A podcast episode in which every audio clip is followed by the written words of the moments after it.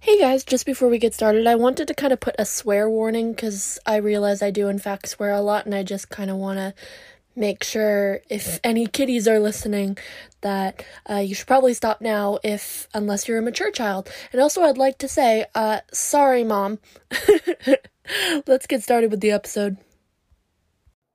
Hey guys welcome back to the long may reign podcast. I'm eden i'm your host for this podcast so it has been a very interesting um two weeks because well uh guess whose parents have covid Yay!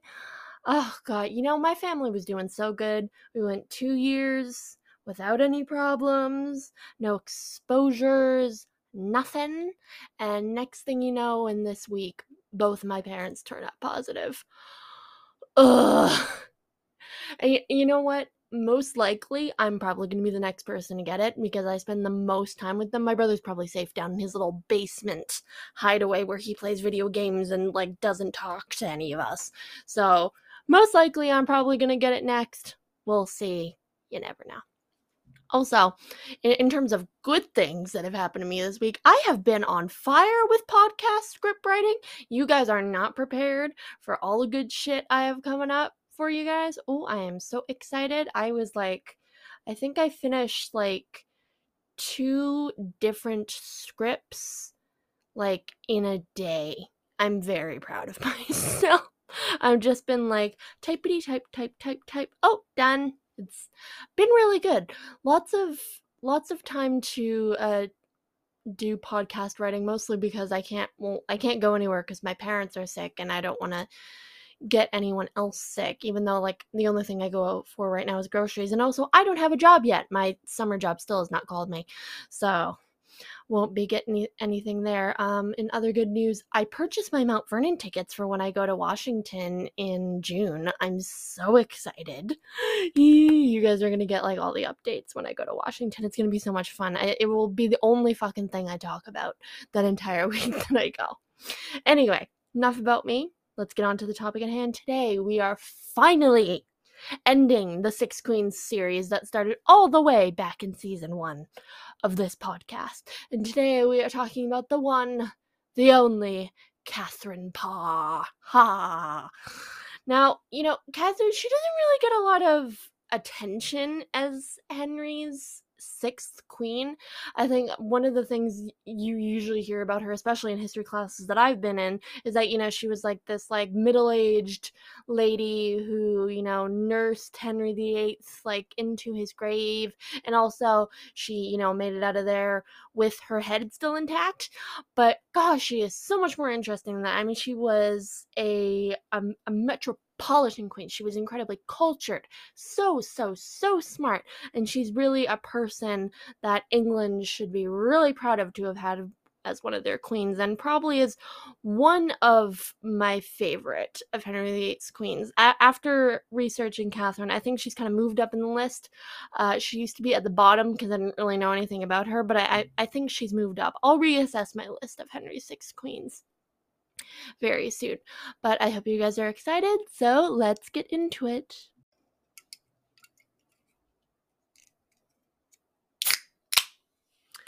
Ah, Coca Cola. You know, at this point, with all this free advertising I'm doing for Coca Cola, they should really sponsor me. Honestly, to, to God, I could use the money.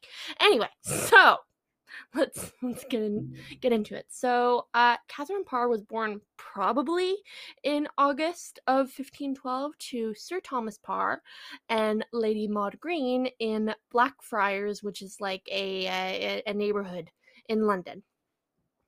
Now, we're not sure of Catherine's exact date of birth, but everything I read said she was probably born in late summer, which is probably August, which means she could either be a Leo or a Virgo, but probably most likely she's a Leo since like the Leo zodiac sign takes up like 90% of the month of August. Uh, Leos are strong and fearless. They're natural born leaders, which, you know, I think fits Catherine no matter like what the situation. She was always in control of whatever she was doing. And she takes charge in many of the situations of her life. And also, you know, Leo is kind of like a rare sign on this podcast. We don't have a lot of Leos. Um, I think the only two Leos we've had are Eliza Schuyler wife of Alexander Hamilton, and um, Elizabeth Bathory, I think. Yeah, I literally think those are the only two Leos we have ever had on this podcast. Hold on, let me check my list. Yeah, no, that's it. Um, and I, th- I think you guys will see that this uh, zodiac sign definitely fits her as we get more into the story. So, before we get into Catherine's childhood, let's talk about her parents, Maud and Thomas, starting with, of course, Thomas.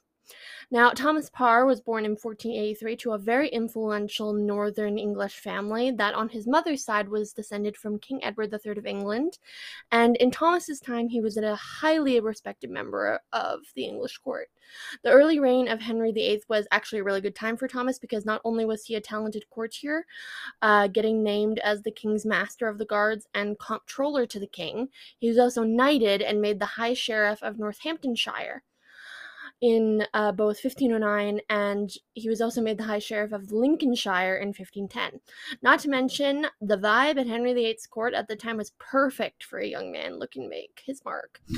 Now, the entire court was made up of mostly teenagers and 20 somethings with basically nearly unlimited money, and Henry VIII and Catherine of Aragon were basically in their prime. Like, it was the best place to be at the time if you were a young person. And Thomas Parr basically reveled in this mini golden renaissance era for the English court. Okay, now on to Catherine's mom, Maud, because boy was she cool. Maud Green was born on April 6, 1492, in central England, and she was the co heiress to her brother William Green. Now, Maud was fortunate to get a stunning education where she learned French, Latin, and literature. She was described as an excellent student by all her tutors, and it's probably the reason Catherine ended up being like such a stickler for education in her well entire life because her mother was so highly educated with which if you remember was rare for nobility to educate their daughters at this time unless you were like an Anne Boleyn. Um now Maud married Catherine's father when she was 16 he was 25 which you know isn't the worst age gap ever but it's definitely uncomfy either way. Now Maud and Thomas had three children. Uh, Catherine was their oldest then their son William and then Anne. Now, Thomas Parr was not the only one to bask in this mini golden age that Henry VIII and Catherine of Aragon had going on, because Maud Green, oh, she loved the court too. Now, thanks to Thomas's influence, Catherine's mother was appointed as a lady in waiting to Queen Catherine of Aragon uh, when she was about 18 years old. And Maud developed a very, very close friendship with King- Queen Catherine, uh, probably because they could both speak French. Probably. Um, and it's believed that because of this friendship that our Catherine Parr was named after Catherine of Aragon. And there's further evidence for this by the fact that Catherine of Aragon was Catherine Parr's godmother, which is also just like another odd connection between the wives of Henry VIII. Like, not only are they like all related, but like uh, his first wife was godmother to his sixth wife, which is like kind of weird. It's actually super weird. Okay, time to get into childhood, which doesn't really start out great because in 1517, when Catherine is about four or five, her dad unfortunately passes away from an illness. We don't know what her relationship was like with her father, but she was a little kid, and I'm assuming that she was very, very devastated. Now, it was just her mom, her brother, and her little sister all alone, which probably would have been scary in like Renaissance Europe because, you know, shit happens. Uh, but you know, Mama Maud knew what was up, and she made sure that her babies had good lives. Catherine's mother took charge of her children's lives and started their education super early and was already planning marriages for them at a young age. Now, thanks to her mother, Catherine became fluent in French, Italian, and Latin. She could read and write, and she very, very much enjoyed reading. However, one fun fact I uh, read about her is apparently she wasn't the biggest fan of sewing because it like hurt her hands. And I honestly, same girl. I hate sewing. Gosh, it hurts my hands. I can't stand sewing, honest to God. Like, I, I prefer a machine over hand sewing any fucking day. All right, before we talk about Catherine's first marriage, let's discuss what she looked like. And luckily, we have a verified portrait of her, as well as good basic descriptions of her. So, yay. No guessing. I love it when I don't have to just make up shit.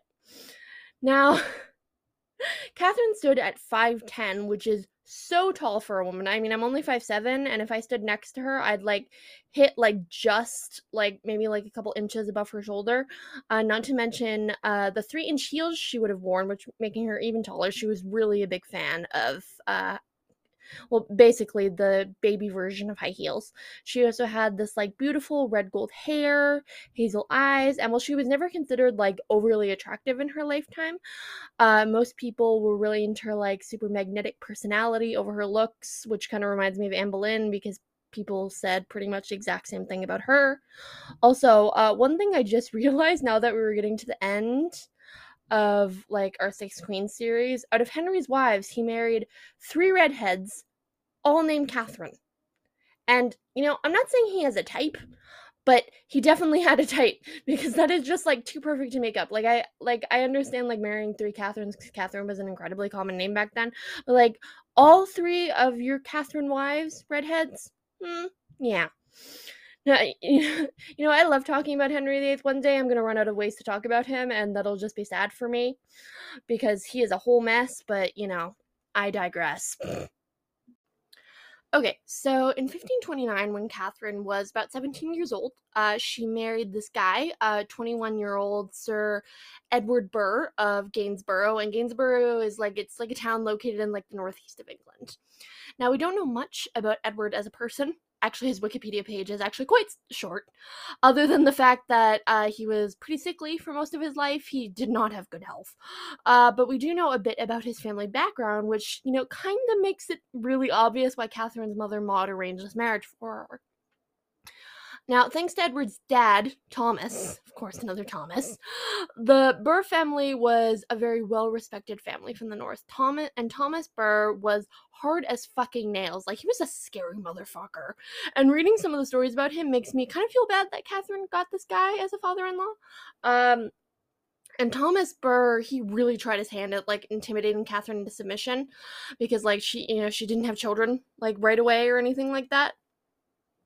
But just because, you know, little Edward was scared of his father did not mean Catherine was going to be. But she did generally try her best to like lay low in this house so like Thomas Burgh would leave her alone. Now, we don't know much about Catherine and Edward's relationship, but they seem to like each other well enough. Like, I, I can't find anything of them, like, not getting along or anything. So that's good. And although Catherine was very, very bored in the north, which you know makes sense. She she grew up a lot of her time in London, like where the court was, and like like doing all these fun things, and like the north was probably so fucking boring by comparison. Catherine would like write her mother like constantly, being like, "Mom, I'm so fucking bored. What can I do?" Uh, but unfortunately, uh, her mother died in December of 1531, which really sucks because, you know, that was her mom. She was the person who raised her, made sure, you know, she was going to have a good life. now, two years after her mother died, after about four years of marriage to Edward, Catherine's husband died. I don't know of what, it's probably because he was really sickly, and Catherine was a widow at the ripe age of 21 great time to be a widow. Um, not really, actually. That's a lie. no, since this is the Renaissance and Catherine is a 21 year old widow, she can't remain unmarried when, you know, she could be like popping out like 10 babies. So it's time for lucky husband number two. And who might that be? Not Henry VIII. It's actually this guy named John Neville, Baron Latimer. Now, John Neville is actually a really interesting um, character in Catherine's life uh, when they get married in 1534. Uh, for one thing, he's almost double her age. He was born in uh, 1493, which is like literally like a year younger than Catherine's mother. like that's how old he is, eh, like comparatively to her. But what's also interesting is his family history is like kind of rebellious. Like in, in general, northern noble families had like a, a big history of being rebellious in general, but the Nevilles of Latimer could like flip a switch if they thought that one side was going to benefit them. But, you know, so far for John Neville, he'd been pretty loyal to Henry VIII, serving in his campaign in France. But uh, don't get too comfortable with his loyalty because, you know, some drama is actually going to come up. Uh, but the point is, because of his loyalty, John is a pretty big fucking deal at court, which means, you know, money and influence, which is like all all noble people want at this time. Also, uh, good news, uh, Catherine's not really being that pressured to have kids because John already has children. Um, because Catherine was not his first wife because he was an old guy and he'd already had a wife. But uh, Catherine develops a pretty strong relationship with her two stepchildren who were named John and Margaret because, of course, what the fuck else were they going to be named?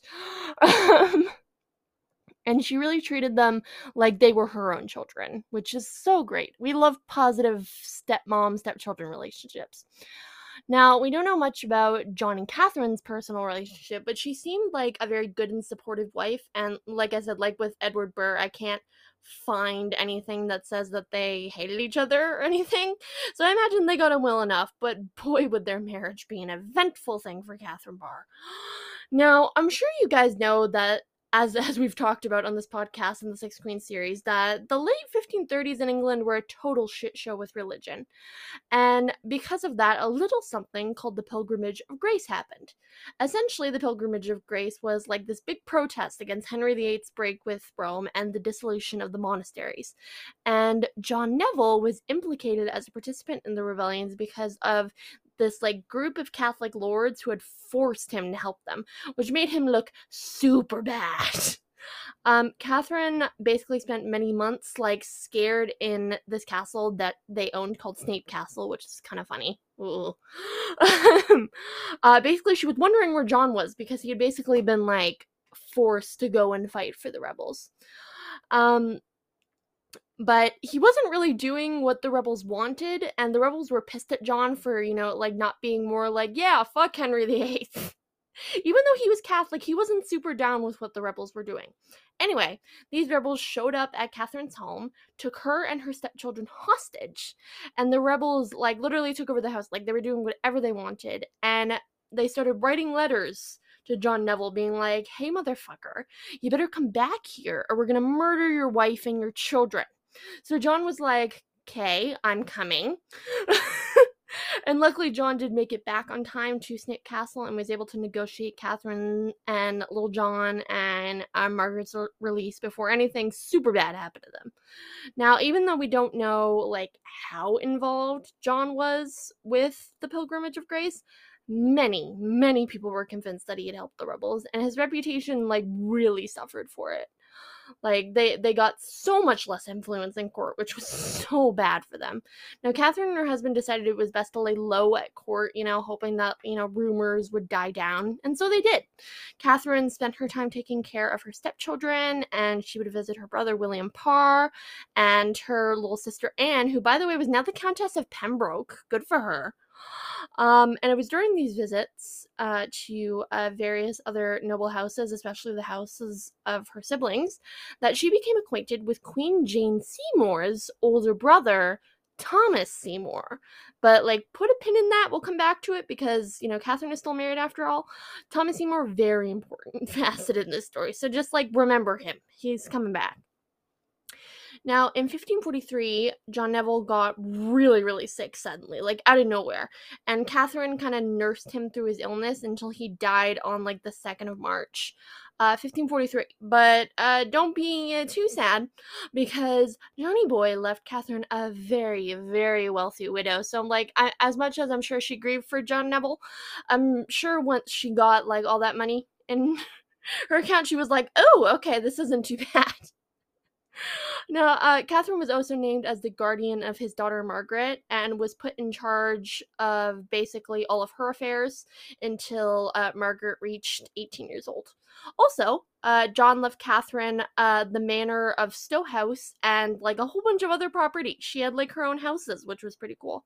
He also gave uh, money for supporting his daughter, and in the case that his daughter did not marry within about five years, which is weird, uh, Catherine was to take 30 uh, pounds a year out of uh, the income to support her. Um, basically, Catherine was left very, very stable. Uh, but after John's death, she faced the unfortunate possibility of having to return north. Now, it's likely that Catherine really sincerely mourned him. Like she kept this like remembrance of him. Like she had this like um um like copy of the New Testament with his name inscribed until her death, which is like so sweet. So like I I really think that like their marriage was based on a lot of respect. And I really did think that they, you know, loved each other and in in a in a certain way that like arranged marriages go back then. So like good good for Catherine having like a fairly decent second marriage.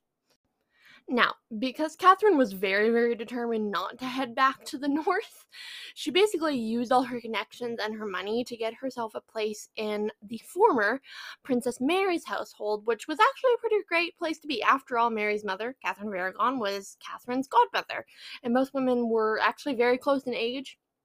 So it's a it's it's a good place to be for Catherine. Not to mention, Thomas Seymour was totally sliding into Catherine's DMs.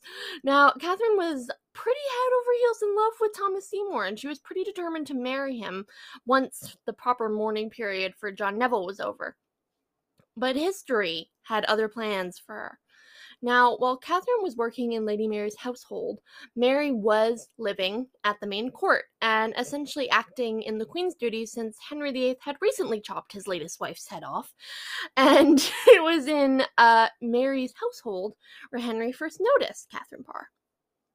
Now, unlike Henry's previous wives who had been like pushed on him in like one way or another, um, either by, you know, politics or ambitious families like the Boleyns, the Howards, and the Seymours, Catherine was genuinely Henry's fucking choice.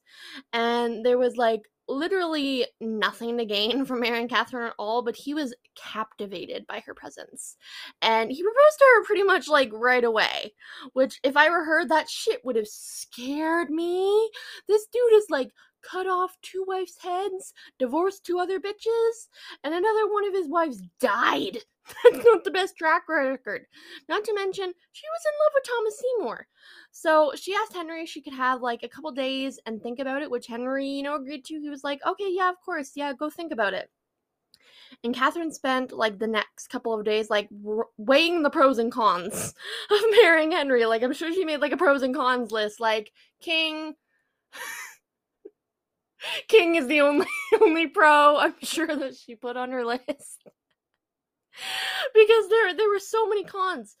But Catherine realized by becoming Queen of England she could do so much good for the country. Uh, but most importantly in the religion department. After Henry VIII uh, very recently he had executed his best advisor, Thomas Cromwell, and the Reformation had kind of grinded to a bit of a halt because Thomas Cromwell had been like handling all that, and now he was dead. Um, and Catherine was very, very pro Reformation. So she thought, as queen, she could do a lot to encourage Protestantism in England. And it was because of these reasons that she accepted Henry's marriage proposal, which I don't know she should have done. And on July 12th, 1543, she married Henry VIII at Hampton Court Palace in a private ceremony, which, you know, I've noticed is also like a trend. Like, I don't think Henry had any big public weddings. Like, al- almost, no, all of his weddings were like private affairs, which is kind of interesting. Now, almost immediately after the wedding, Henry sent uh, good old Thomas Seymour off to Brussels to do some work for him, but realistically, it was so Thomas would keep his like stinky paws off his new wife. And to be honest, it was probably smart because we really don't need another queen accused of adultery in this place, and we don't need another head on the ground. Anyway, now, most of the time when people think of Catherine Parr as queen, we have this image of her being this like matronly middle aged lady who like nursed Henry VIII through his final years, but that is so far from the truth. For starters, Catherine was in her early 30s. She was like fucking 31 tops. And while that was like a bit old at this time to like like marry for the first time. This was Catherine's third marriage. So she was still ridiculously young in general. Like I hate to break it to you, but women don't just decay after 30. Fun fact. about us. Also, uh, well, it's true that uh, Catherine did nurse Henry because Henry was really obese. He had terrible health and a bad leg. She was also an incredibly active queen in like every single way. So let's talk about that. Now, Catherine appointed uh, close friends and family members to her household, like her sister Anne, the Countess of Pembroke, and her stepdaughter Margaret, to be her ladies in waiting. Uh, Catherine was also determined to show herself as queen and ordered many fine fabrics to make dresses and uh, fancy French gowns, jewels, and actually one year she ordered 47 pairs of shoes, which I've got to say, like, you go, girl, material girl. and uh, to be honest, for the most part, I think she provided the English court with probably the most stable and like fashionable court life that they had had since like maybe Henry's first three wives.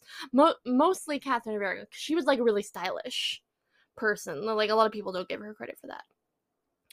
Um, except there was very, very little drama around Catherine, unlike there had been with a couple of other of Henry's wives. I mean, she played the perfect queen. She had no ambitious family members because, you know, both of her parents were dead and her brother was cool.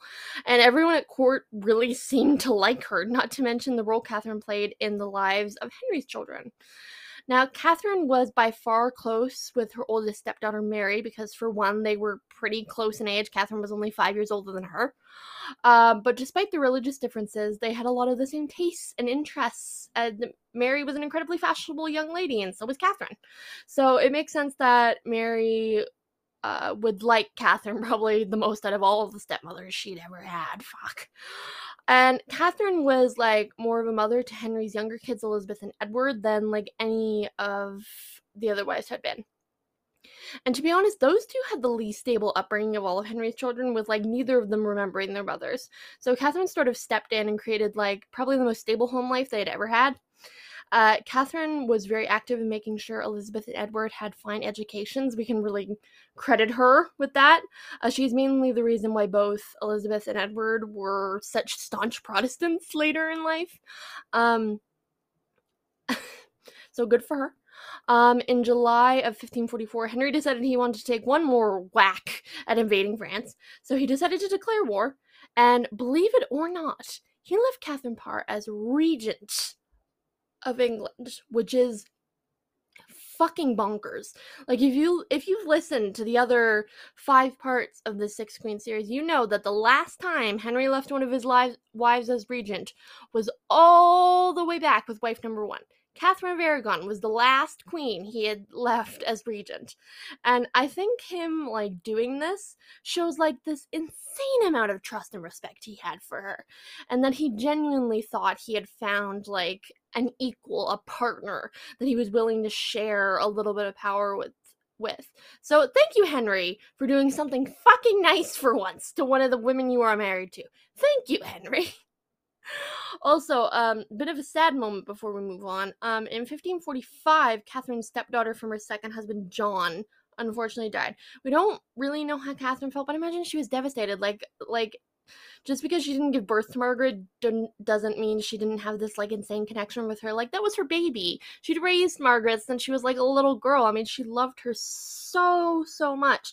So it must have been like genuinely heartbreaking for her to lose Margaret like so suddenly. Margaret was so young. She was like 20 or something like that. So that's really sad that she had to lose her. Now, long story short, Henry's war in France didn't go well. Like, it really didn't go well. Uh, so he came back and tried once again to continue the Reformation in England, and Catherine was all for it. But she kind of had to tiptoe around Henry a little bit because while Henry had broken with the church, he had done it for personal reasons, not because he was like some sort of radical Protestant who actually wanted to reform in the church. He just wanted to get a divorce. That was his whole thing. And also, he wanted money from the monasteries. So Catherine had to, like, take this like sort of like in the middle i'm kind of catholic but i'm also a little protestant view around him. However in private she was much more radical in her viewpoints and henry was more cautious in his approach to the reformation which i know sounds stupid but i swear it was too. Like henry was still like a, a catholic to his core. Now, while Catherine was queen, she published two books, one called Prayers and Meditations, which must have been okay enough like in its viewpoints about the Reformation because Henry had read it beforehand and it, he was the reason it was published. But in uh, 1543, she finished writing uh, her second book, uh, Lamentations of a Sinner, which was a much more radical text. And that's when Henry got really concerned about Catherine's views. Uh, not to mention, she very often tried to d- debate like religious issues with Henry, which was like slowly pissing Henry off a little bit. And familiar patterns of a, a familiar pattern, I'm sorry, of arrests and blame started to happen. It looked like Henry would be uh, sniffing around for wife number seven very soon when Henry issued an arrest warrant for Catherine's heresy. Fuck! It's happening again. Now, luckily, Catherine got a tip off about the fact that she was about to be arrested, and she quickly had her ladies throw out all her radical books. And the next day, she went to Henry like had a private moment with him in his room and she said she was very sorry about like all the times she had tried to like debate religion with him and she was like i wasn't trying to lecture you. I was trying to distract you from your injured leg. I promise. Like i'm not i'm not like that. And believe it or not this apology was a total pro gamer move on catherine's part because the next thing you know henry and her were all good. Uh, according to Henry, they were perfect friends again. And when the men Henry had sent to arrest Catherine actually showed up to arrest her, Henry got mad at them and told them to fuck off because apparently he forgot to tell them, like, oh, hey, I'm, I don't want to arrest her anymore. Oh, Henry, you fucking idiot. okay, so by the end of 1546, it was pretty obvious to everyone that Henry VIII's health wasn't looking so great. So Henry told Catherine to spend Christmas uh, with Mary at uh, Greenwich Palace. And when Catherine left for Christmas break, I guess, uh, it was the last time she ever saw Henry, but I don't think she knew that. Um, Henry died on the 28th of January, 1547, but it was not announced until the 31st. Uh, until like the the government got ready to like make sure Edward was ready for the throne, even though he was a nine year old. Um, Henry made provisions for an allowance of £7,000 per year for Catherine to support herself, which I don't know how much that is in like Canadian dollars or even American dollars, but I'm sure it's a lot of money. Um, he further asked that after his death, Catherine uh, though a queen dowager, and this is his words, should be given the respect of a queen of England as if he were still alive, which is really cool. Uh, Catherine retired from court after she attended the coronation of her stepson Edward VI on the 31st of January uh, 1547, and she settled down at her home at Old Manor in Chelsea, uh, bringing her stepdaughter Elizabeth, who had who she had been given guardianship over after Henry died, since Elizabeth was she was about 14 years old now. Uh, until of course Elizabeth, you know, reached her majority. Now, when Little baby Edward was officially crowned. Catherine's old flame, Thomas Seymour, was permitted to return to England since, you know, his nephew was now King of England. Uh, Thomas had an incredibly powerful position in the Regency since uh, little Eddie was like nine. And, you know, kids can't run governments. Although some kids tend to run governments better than more modern politicians, but whatever. Basically, nine year olds shouldn't rule a country. So Thomas Seymour was like a, a big person in Edward's government. Now, pretty much the second Thomas Seymour got back, he started writing some uh, flirty letters to Catherine, and Catherine was kind of into it. He was it was almost like the the the Renaissance equivalent of like you up. anyway, Catherine was beginning to remember like what she had sacrificed to marry Henry, and now she figured, hey, I'm widowed for a third time. Maybe fourth time's a charm. But there was a problem considering actually you need the king's permission as a member of the royal family to get married. And considering the king was like nine and also controlled by Thomas Seymour's older brother Edward Seymour, who would never give his little brother permission to marry the widow of the king. So they were sort of stuck, but they didn't let that stop them. Uh, by May 1547, uh, sorry, Thomas Seymour proposed and they were engaged and by July they got married in a secret ceremony and made the marriage public a couple of weeks later, which did not go over super well. Catherine's stepdaughter Mary was outraged and thought that, you know, maybe Catherine was so reckless she wasn't an appropriate guardian guardian for Elizabeth, which is like actually kind of sweet on Mary's part that she really cared cared so much about Elizabeth. Anyway, not about them. Still, either way, Elizabeth stayed with Catherine uh, not to mention, Edward Seymour, the Lord Protector, was furious that his little brother had pulled such like a underhanded move to marry the like widow of the king. Still, it was too late. They were married and nothing could change that. Now, the couple moved into Sudeley Castle with 14 year old Elizabeth and uh, one of the royal cousins, Lady Jane Grey, who may or may not be an important person who will one day get her own episode one day anyway. Now, for the most part, Catherine and Thomas had a really good marriage. They had similar interests, uh, they were close in age, they really liked each other, but of course, Thomas Seymour had to fucking ruin it. Now, while little 14 slash 15 year old Elizabeth was living with them, Thomas started to act very inappropriately towards Elizabeth, like tickling her and like playing tag. You know, at, at, first it didn't really concern Catherine, and she joined in because she thought like he was just teasing her and like being like a normal like dad. But when Thomas started to try and come into Elizabeth's rooms like early in the morning to like tickle her. I'm using like quotations around tickle her. And that was when Catherine became concerned and was a little hurt by her husband. Now, eventually, Catherine had to make the very hard decision to send Elizabeth away. Not because she blamed Elizabeth or anything, she knew it wasn't her fault for what happened, but she also felt like so guilty that she had let this happen and wanted to protect Elizabeth, so she knew she had to send her away. Now, Catherine was devastated when she sent Elizabeth away, but luckily, she did receive some good news about the same time.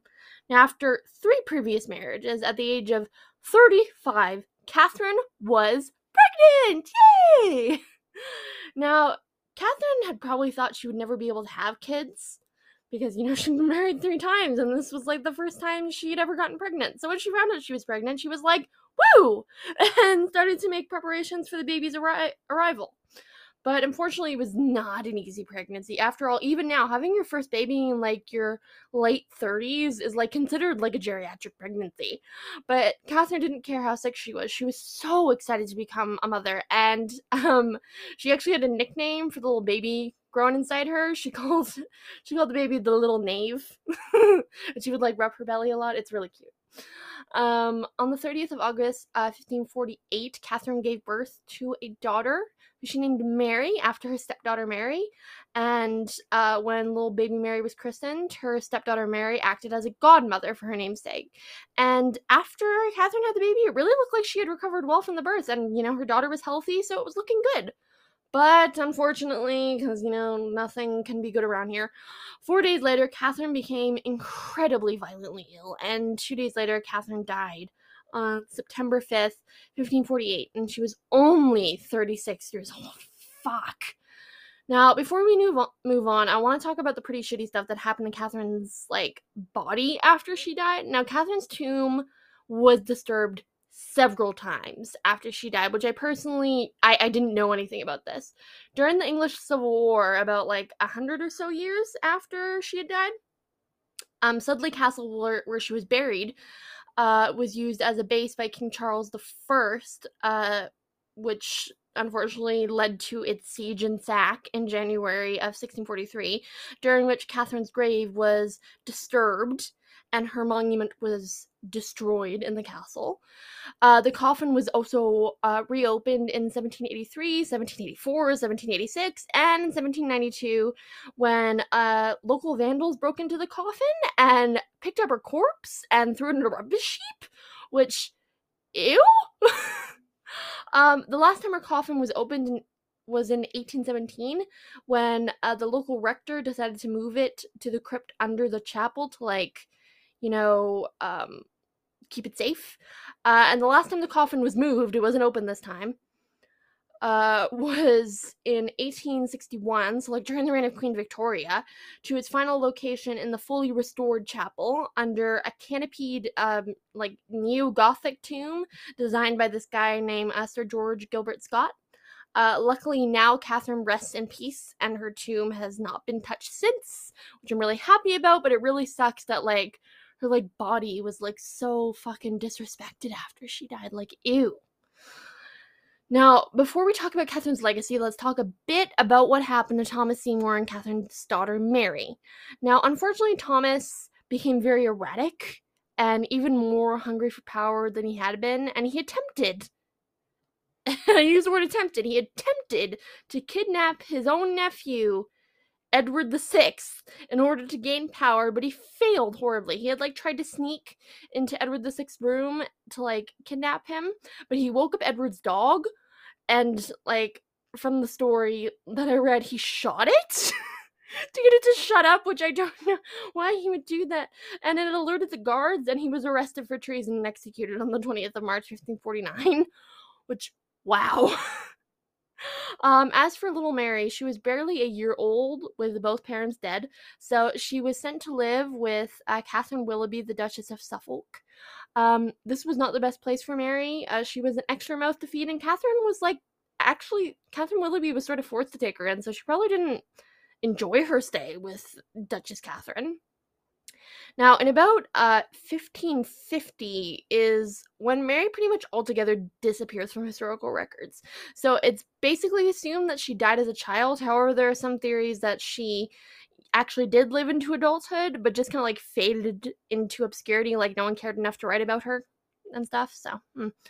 but the point is, Mary did not get the life that Catherine would have wanted for her daughter. I'm sure she would have like enjoyed Mary to like you know get married and like have a big brood of grandchildren for her. So it really sucks that like either way, like whether she died or like grew up in this horribly abusive household with Catherine Willoughby, just Mary did not get the life that Catherine probably would have wanted for her daughter. All right, let's get into legacy. So, Catherine is often remembered as surviving Henry VIII, but she has so much more interesting qualities that no one talks about. She was an incredibly well educated woman who had a mind for politics and religion. She was a mother and a damn good one, not to mention she was the first English queen to be published twice. I'd say all that's more impressive than being lucky enough to outlive Henry by two years, because eh, how hard is that? now, thank you guys so much for joining me in this episode. I will see you in two weeks with a brand new episode that I'm really excited about. Bye! Hey guys, thanks for listening. If you have any suggestions for topics, you can just DM me on Twitter at Long May She Reign 2. The N at the end of reign is replaced with a 2 instead. I'm also available on Apple Podcasts, Spotify, Google Podcasts, Anchor, and like a whole bunch of other stuff. Uh, don't forget to rate and review this podcast on all those platforms. It really actually does help the show so much and it will help me grow my audience. So I would absolutely appreciate it you guys could do that. All right, uh, bye.